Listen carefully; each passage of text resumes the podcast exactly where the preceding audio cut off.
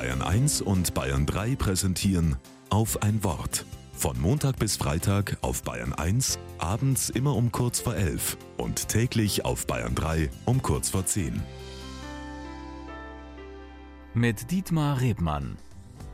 Der Roman Der Planet der verbotenen Erinnerungen handelt von einem Wissenschaftler, der in einer Welt forscht, in der Erinnerungen als Schwäche gelten. Deshalb werden sie abgeschafft.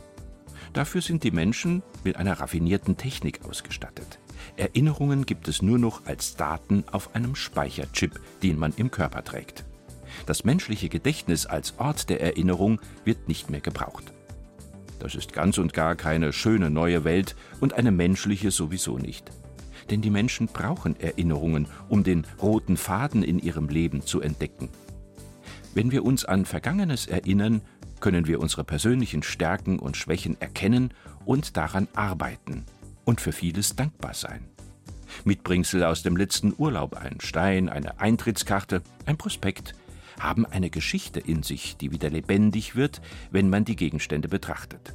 Erinnerungen sind also Leben und dürfen nicht verboten werden.